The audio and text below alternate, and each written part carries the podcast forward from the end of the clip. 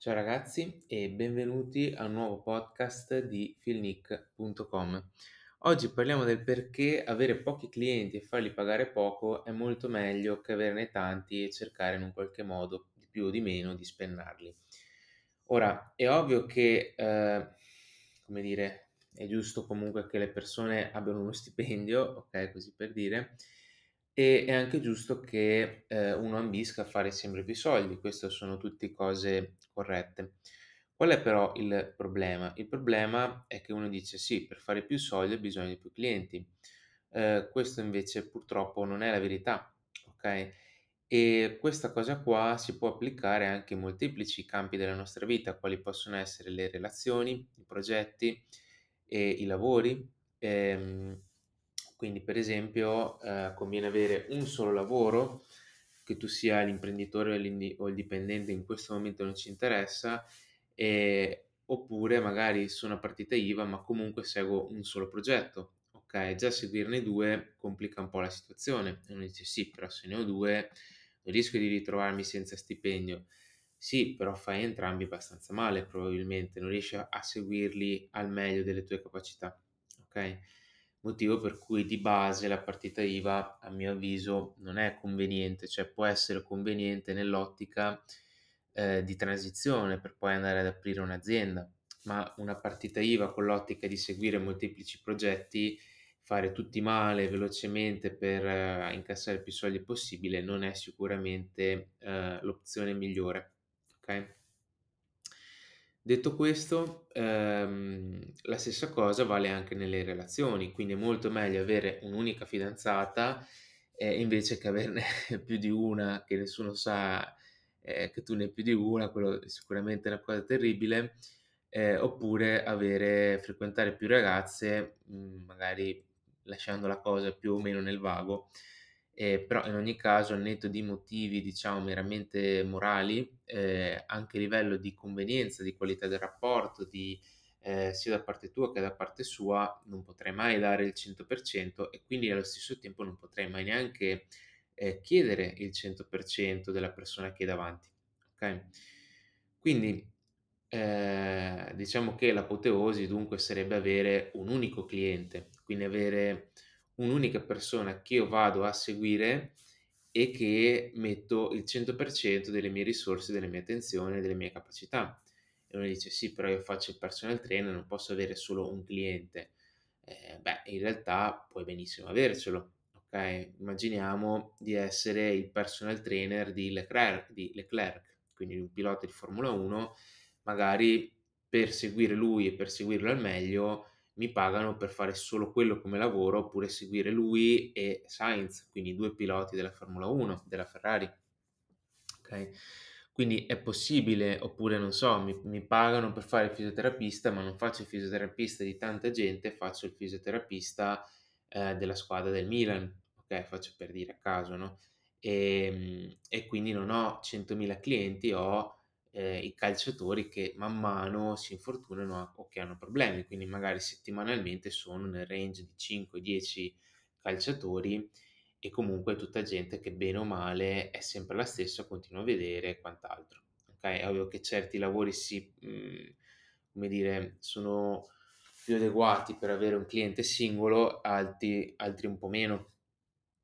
Ehm, però comunque, anche se io faccio il personal trainer o comunque faccio un lavoro che implicitamente sembra, mhmm, votarsi a più persone, quello che mi conviene fare è alzare il mio livello sempre più sempre di più per fare in modo che il mio cliente diventi la mia azienda, okay, e quindi dare il 100% alla mia azienda e avere sotto di me 3, 4, 5 persone che io vado a dirigere e che fanno le mie veci e che poi fanno girare questa azienda. Okay, quindi io poi di fatto ho un rapporto 1 a 1 non con tutti i clienti della mia azienda, ma con solo 2, 3, 4, 5 persone chiave che sono i manager delle varie aree della mia azienda, okay, a cui faccio training, a cui che seguo, che sento i loro problemi, che cerco di dirigerli, di dargli le informazioni che loro hanno bisogno e così via, okay?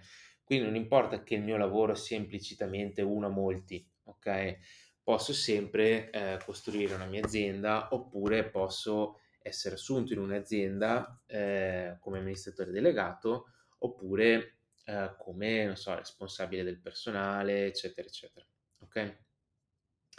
Quindi, detto questo, uhm, perché, uhm, quindi sconviene, uhm, avere tanti clienti, l'abbiamo detto, cioè, ehm, per poter dare il più possibile focus alle persone che sto seguendo.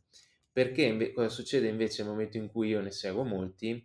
Quello che succede è che per forza di cose, ehm, come dire, avrò un effetto coda lunga, quindi avrò che 4 o 5 clienti li seguo molto bene, perché per qualche motivo sono quelli che mi danno la maggior parte dei risultati, del valore e quant'altro, mentre gli altri li seguirò male o molto male e tenderò ad avere un approccio copia e incolla, quindi a prescindere da quello che è il mio lavoro, mhmm, tenderò a riciclare cose fatte per altri e, ehm, non seguire molto nel dettaglio quali sono le esigenze del mio cliente.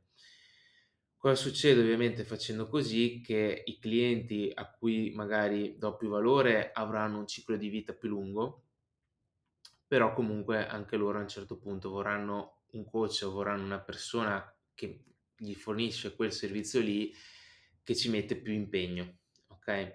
Perché? Perché tutti gli altri, che ovviamente dureranno molto meno, comunque generano un rumore. Quindi io magari metto il 70%, 80% del mio effort su 4, 5, 6 clienti, però quel 20% di, uhm, risorse che sto mettendo su dei clienti non interessanti, che magari mi pagano lo stipendio alla fine, che va bene, ehm, creano generano un sacco di rumore, un sacco di, uhm, di perdite di energia. Pensiamo solo al cliente che ti rompe i coglioni, che ti scrive, che ti dice che non sta ottenendo risultati, che non va bene il tuo lavoro e quindi non solo ti stressa, ma anche ti abbassa l'autostima perché dici: "Cazzo però sto fregando questa gente qua, cioè questa gente non non sta bene, non sta ottenendo i risultati, li sto facendo pagare di più di quello che, ehm, è poi effettivamente il servizio che gli sto dando."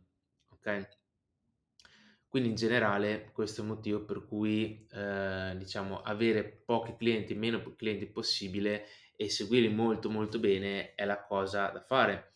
E inevitabilmente io più taglio, più riduco il numero dei clienti, più andando avanti col tempo, ehm, come dire, la qualità del mio servizio aumenta. Quindi sono cose quindi all'inizio magari ne avrò di più perché da ognuno riesco a ottenere poco, man mano che aumento il mio valore potrò sempre di più, ehm, ridurre il numero dei miei clienti, arrivando a seguirne veramente pochi a delle cifre abbastanza alte. E uno dice: "Ma non mi hai appena detto che devo farli pagare il meno possibile?" Sì, cioè diciamo che se tu mettiamo che hai un prodotto X, okay, questo prodotto X può essere anche te stesso, quindi se è un lavoro, ehm, quindi io mi propongo per fare un colloquio di lavoro, ehm, tu comunque sei tu il prodotto che stai andando a vendere, okay? Quindi io c'ho un prodotto, c'ho un qualcosa che mi genera reddito e io c'ho un range. Quindi mettiamo che questo prodotto ha un range di valore, cioè il range l'intervallo in cui posso vendere questo prodotto è dai 30 ai 70 €. Vuol dire che a 30 € tutti me lo comprano perché è un affare, okay, di meno vorrebbe dire che non lo comprano perché pensano che ci sia un'inculata, okay, perché è troppo troppo basso oggettivamente. A 70 invece faccio molta fatica a venderlo. Qualcuno lo compra perché veramente gli serve, non ha trovato niente di simile, ehm, sul mercato, per cui alla fine anche se sa che è una mezza inculata se lo compra lo stesso, okay, però è veramente tanto, okay? Quindi in questo range qua, quello che succede è che molto spesso noi vogliamo posizionarci sui 70 € e sentiremo molti guru di sto cazzo che ti dicono di fare, ehm, un marketing oppure una vendita, quella che si chiama high ticket, cioè a, ehm, vendere ad alto prezzo per cercare di scremare i clienti di bassa lega, di bassa qualità. Ah, perché i clienti alto spendenti sono molto meglio, bla bla bla. Allora, da un lato è vero, da un al un al uhm, da un altro lato invece non è vero per niente. Cioè cosa vuol dire? Vuol dire che noi non dobbiamo cercare di posizionarci nel range alto, okay, noi dobbiamo aumentare il l'intero range. Quindi se io aumento il valore del mio prodotto, il range non sarà più da 30 a 70, sarà da 70 a 100, oppure sarà da 200 a 300. Ok? A quel punto, se il mio range diventa da 200 a 300, io posso vendere a 200. Ok? Quindi vendo a 200, le persone dicono, mica che fesso questo, che vende sta roba a 200 euro quando ne, vende, quando ne vale anche 300, qualcuno potrebbe addirittura pagarlo quella cifra lì e, e si sentono intelligenti. Ok, tu devi sempre far uh, percepire al tuo cliente che lui è più intelligente di te, ok? Che lui ti sta quasi fregando, che lui ci sta vincendo, ok? Più tu riesci a dare questa sensazione al tuo cliente, più lui è felice, ok? Perché il tuo cliente vuole vincere. In qualsiasi scambio, in qualsiasi relazione, in qualsiasi interazione, noi vogliamo essere quelli più intelligenti e quelli che stanno portando a casa più valore. Ok? Io faccio uno scambio con te, io voglio portare a casa di più di quello che non ti do. Tutti ragionano così, ok? Quasi tutti. E se tu invece ragioni all'opposto, quindi tu cerchi di dare il più possibile, quindi io ti do 8, tu mi dai 3 e a me però quel 3 era quello che mi serviva, ok? Darti 8 per me va benissimo, ok? Motivo per cui eh, se potete pagare qualcosa di più, pagatelo. Se potete fare qualcosa di più, fatelo. Se potete dare un servizio in più al vostro cliente che non vi costa poi così tanto, ma lui lo vuole, dateglielo. Anche se potreste prezzarglielo un tot, capito? Non importa, glielo, glielo date anche gratis, non importa. Più roba gli date, meglio è. E uno dice sì, ok, però uno così mi si attacca, cerca di approfittarsene, eccetera, eccetera. Allora, Partiamo dal presupposto che la gente che cerca in tutti i modi di approfittarsene, di fotterti il tuo valore, c'è, ok? E va bene. Però questa gente qua, diciamo, la sgami abbastanza rapidamente, ok? E sono persone che hanno un valore molto basso di loro, ok? E quindi, dato che loro hanno un, una bassa considerazione di sé, pensano che l'unico modo per ottenere valore è fottendo la gente e penseranno che anche tu li vuoi fottere. E quindi intrinsecamente avere a che fare con persone del genere è sempre, sempre, qualsiasi cosa tu faccia, un'inculata. Ok? Quindi o te la metti via dicendo ok, prenderò un'inculata bestiale da questa gente qua e cerchi più possibile di dargli tantissimo valore sapendo che loro all'inizio non ti daranno niente per poi instaurare un effetto valanga che però si innescherà molto lentamente più avanti, eh, oppure eh, il mio consiglio è proprio di non iniziare con persone così, ok? Cioè di farlo solo se sei veramente costretto, perché sono gli unici clienti che hai in mano, ok? E, ehm, anche in quel caso comunque tu devi cercare il più possibile di dare più che puoi, ok? Perché? Perché in realtà eh, uno dice sì, ok, però se ne approfitta, mi fotte tutto il mio valore, le mie attenzioni, le mie energie. Sì, anche a livello relazionale può essere che sia così, no? Che uno dice, eh, ma lei ha veramente o lui ha veramente bisogno di me. No, io voglio una persona indipendente, una persona che stia in piedi sui, da se stesso, da se stessa, non voglio fare da badante, bla bla bla, no? No, perché questa persona qua, nel momento in cui poi prima o poi non avrà più bisogno, perché noi continuiamo ad aiutarla, quindi a un certo punto i suoi problemi si spera che si risolvano o quantomeno migliorano, quella persona avrà un debito nei nostri confronti enorme, ma veramente enorme. Cioè più è grande il valore che ho dato, più il debito nei nostri confronti sarà enorme e le persone possono cercare di ignorare questa cosa qua, ma come se fosse una legge non scritta, non si può realmente ignorare, ok? Prima o poi il karma colpisce, quindi se la persona veramente ti vuole solo fottere se ne va, comunque quella persona lì è una persona che di base vive male, cioè ha un quella, quell'atteggiamento lì prima o poi lo porterà a ricevere inculate molto più grosse, inevitabilmente. Quindi anche noi dovessimo fare una cosa di questo genere, se noi siamo completamente sicuri di aver dato valore, essere tranquilli che abbiamo trattato correttamente quella persona, non abbiamo insultata nonostante il fatto che quella persona ci abbia tirato una vagonata di merda dicendoci che eravamo dei coglioni, eccetera, noi siamo tranquilli perché noi abbiamo fatto il nostro lavoro fatto bene, siamo inattaccabili, ok? E, ehm, e quella persona presto o tardi si renderà conto di aver fatto una grande stronzata e ci chiederà scusa, tornerà indietro, rivorrà mh, magari collaborare con noi e sarà a quel punto nostro, la nostra decisione dire no guarda questa persona qua non mi conviene perché oggettivamente il livello di quanto sto spendendo è molto maggiore rispetto a quello che non sto incassando e il break even, cioè il momento in cui poi questa cosa si ribilancia è così lontano che non mi conviene continuare questa interazione ok? Ehm, e va bene. Quindi dicevamo, tutte le persone vogliono, vogliono vincere, vogliono eh, portare a casa più valore di quello che non danno e è proprio quello il problema, che nel momento in cui noi eh, ci rapportiamo con un coach, quindi questo vale anche al contrario, perché l'inizio di questo audio, il motivo di questo, di questo podcast è proprio perché un mio amico mi dice sì, mh, mhmm, interagire con te è interessante, mi trovo bene perché comunque si vede che tu fai il mio interesse, invece io mi, mi giro attorno e vedo tutta gente che uno mi risponde dopo sei mesi, ok, una volta che gli mando un messaggio, un qualcosa, non mi caga, mi rispondono dopo sei mesi, no, però insomma dopo due o tre giorni, dopo ore, eh, quasi che gli faccio fastidio e... Ehm, e soprattutto vogliono tutti cercare di vendermi più coaching possibili, vendermi più prodotti possibili, cercarmi di inculare in tutti i modi, eh, con tecniche da venditore, con PNL qua e là, marketing, eh, ma guarda questa offerta o la fai subito, fra tre secondi scade ed esplode il mondo. E quindi questa cosa qua a me destabilizza, questa cosa qua a me mi fa passare la voglia di investire su dei coach che di base ti vogliono fottere e ti vogliono fidelizzare a un sistema mh, creato appositamente per fotterti il più possibile.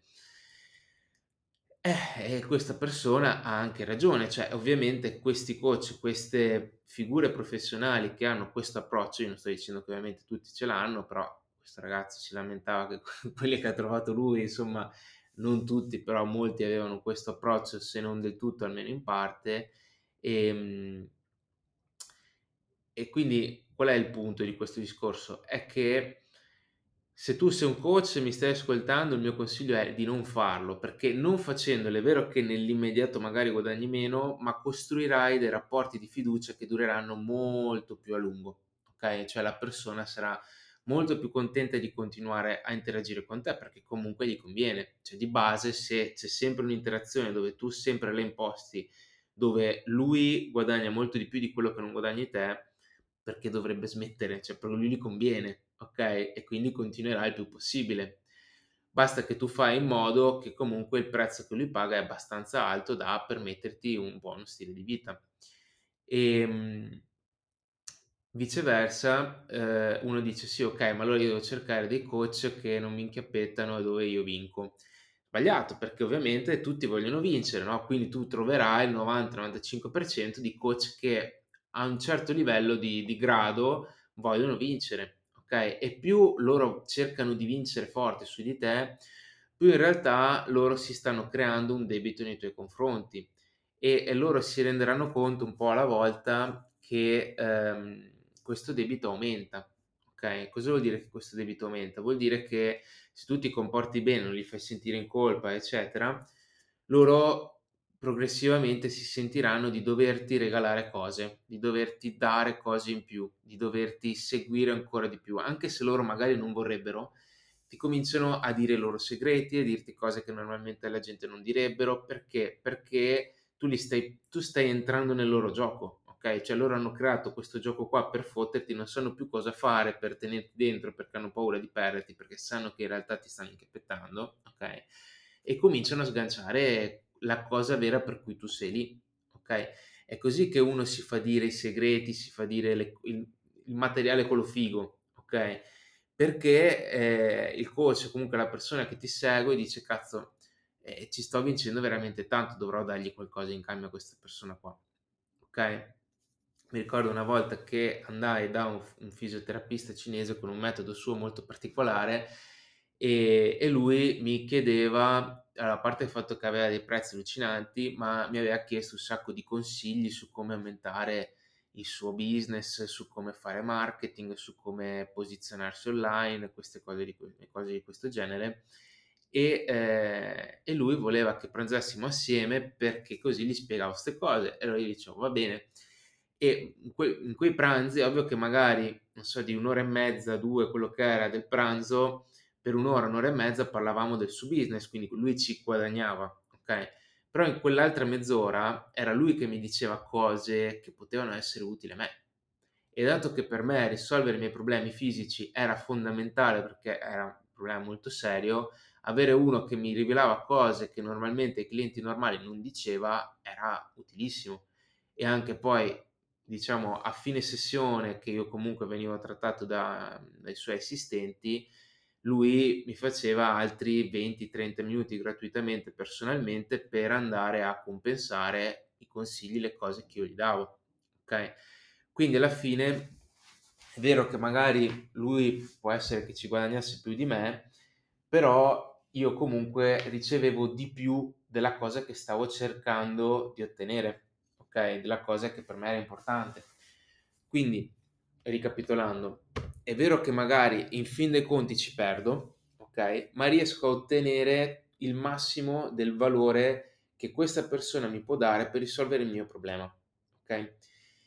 E uno dice: "Sì, okay, però io voglio cercare di vincere il più possibile, perché più vinco più vado veloce." No, io non vado più veloce se vinco di più.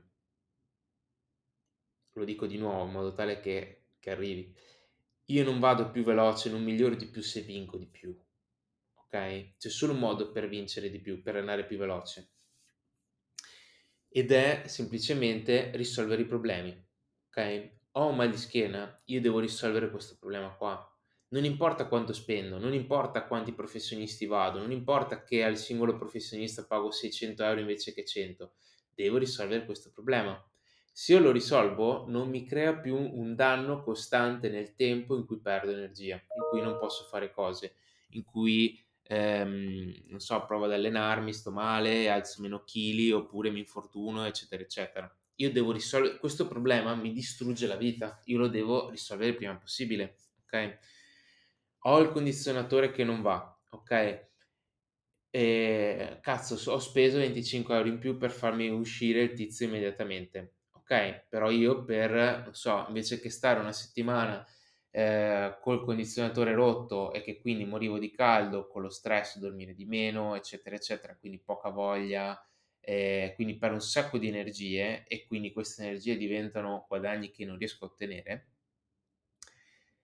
io invece ho immediatamente il condizionatore riparato, quindi mi conviene spendere di più.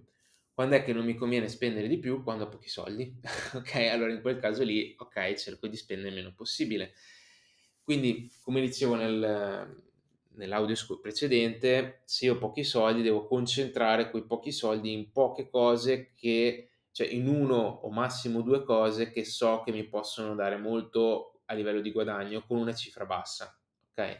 Quindi devo capire, okay, cos'è che mi permette con pochi soldi di migliorare il più possibile.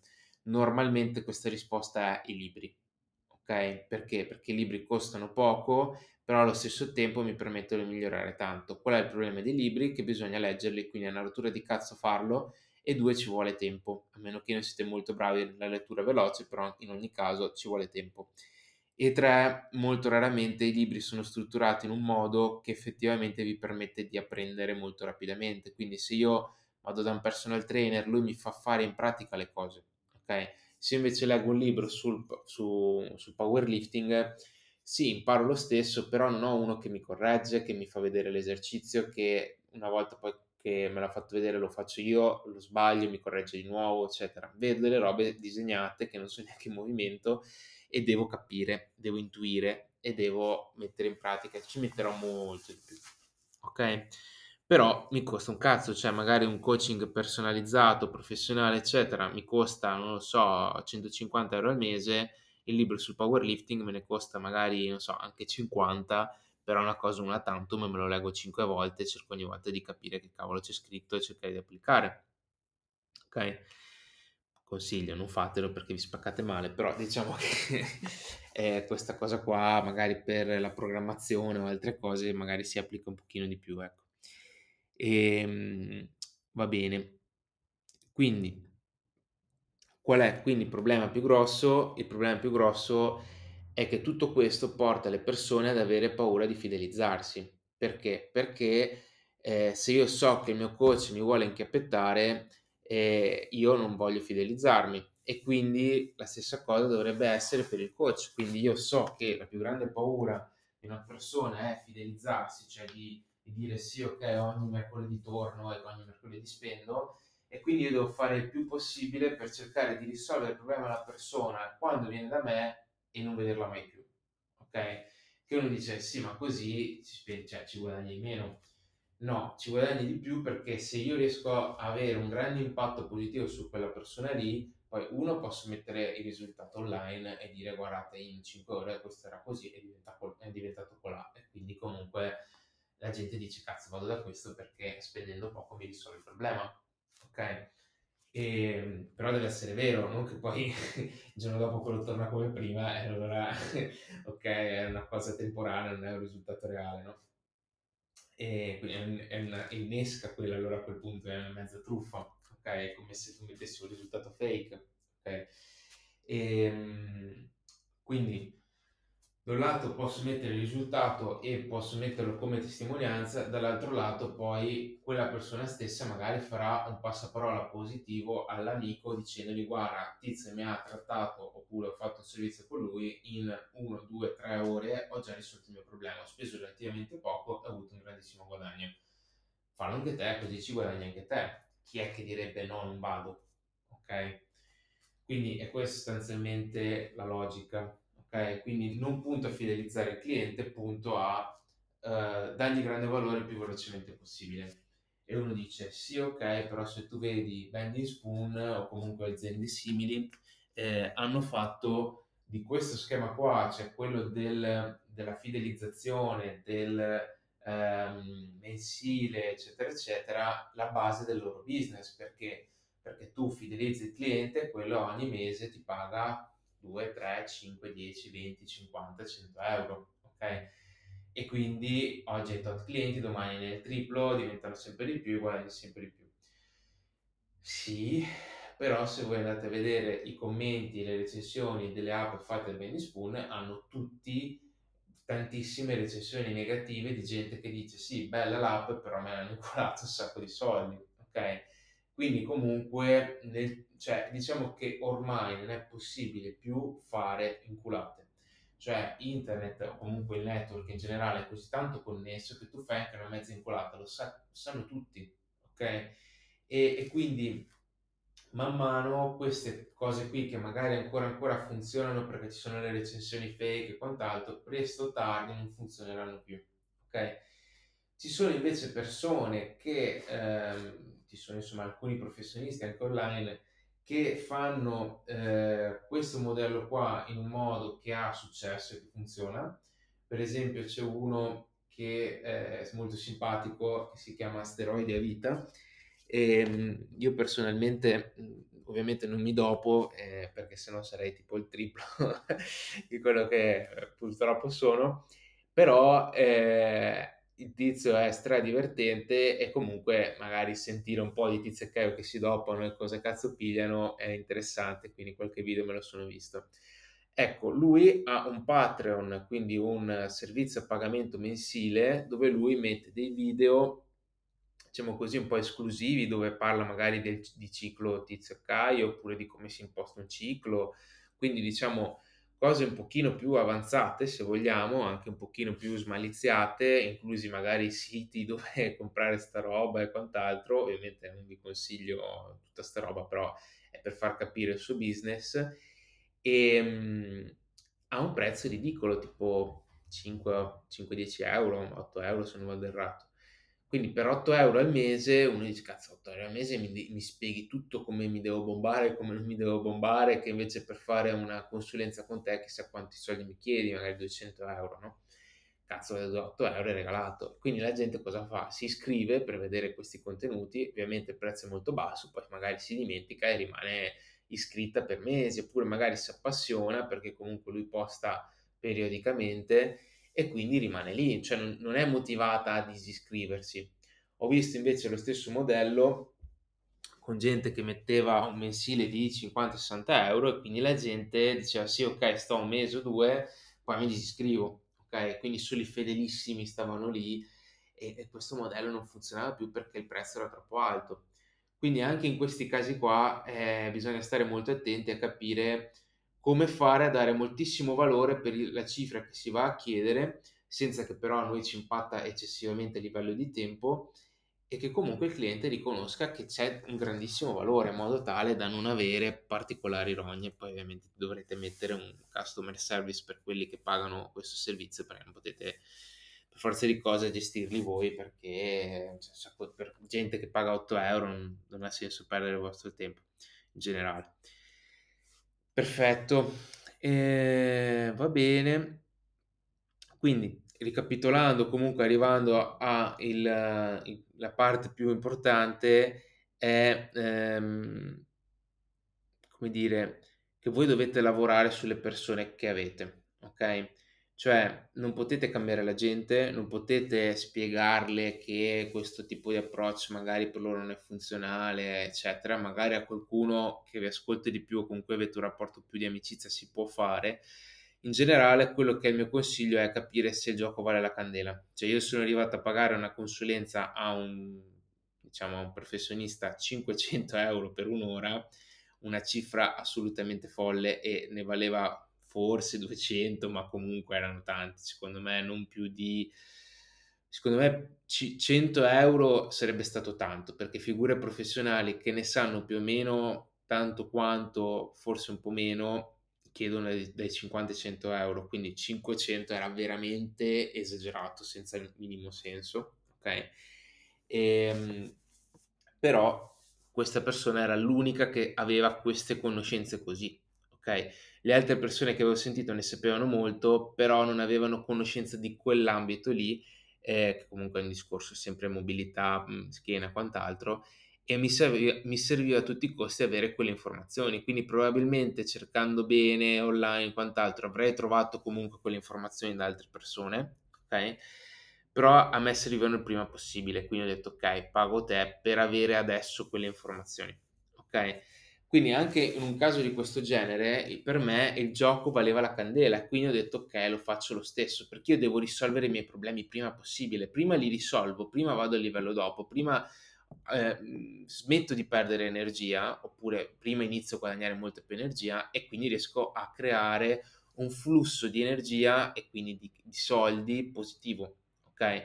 Cosa vuol dire? Che se io ogni giorno non perdo energia, inteso come energia mentale, energia fisica, col mal di schiena, con i dolori, con ma può essere qualsiasi cosa, può essere, non lo so, che imparo delle tecnologie nuove al lavoro e quindi ci metto la metà a fare il mio lavoro, oppure il lavoro che faccio è più moderno, più di qualità, eccetera. Faccio per dire, no, questa cosa qua mi porta nel tempo a guadagnare più soldi. Quindi prima io imparo questa cosa qua, prima io la porto a casa, prima io riesco effettivamente a migliorare, prima aumento il mio valore e riesco a avere un flusso, un effetto valanga positivo su questa cosa qua. Ripeto, bisogna sempre vede vedere se il gioco vale la candela, cioè questa competenza qua una volta che l'acquisisco l'acquisto, riesco a metterla a reddito e farci il triplo dei soldi che almeno il triplo dei soldi che ho speso? Io nel pratico sì.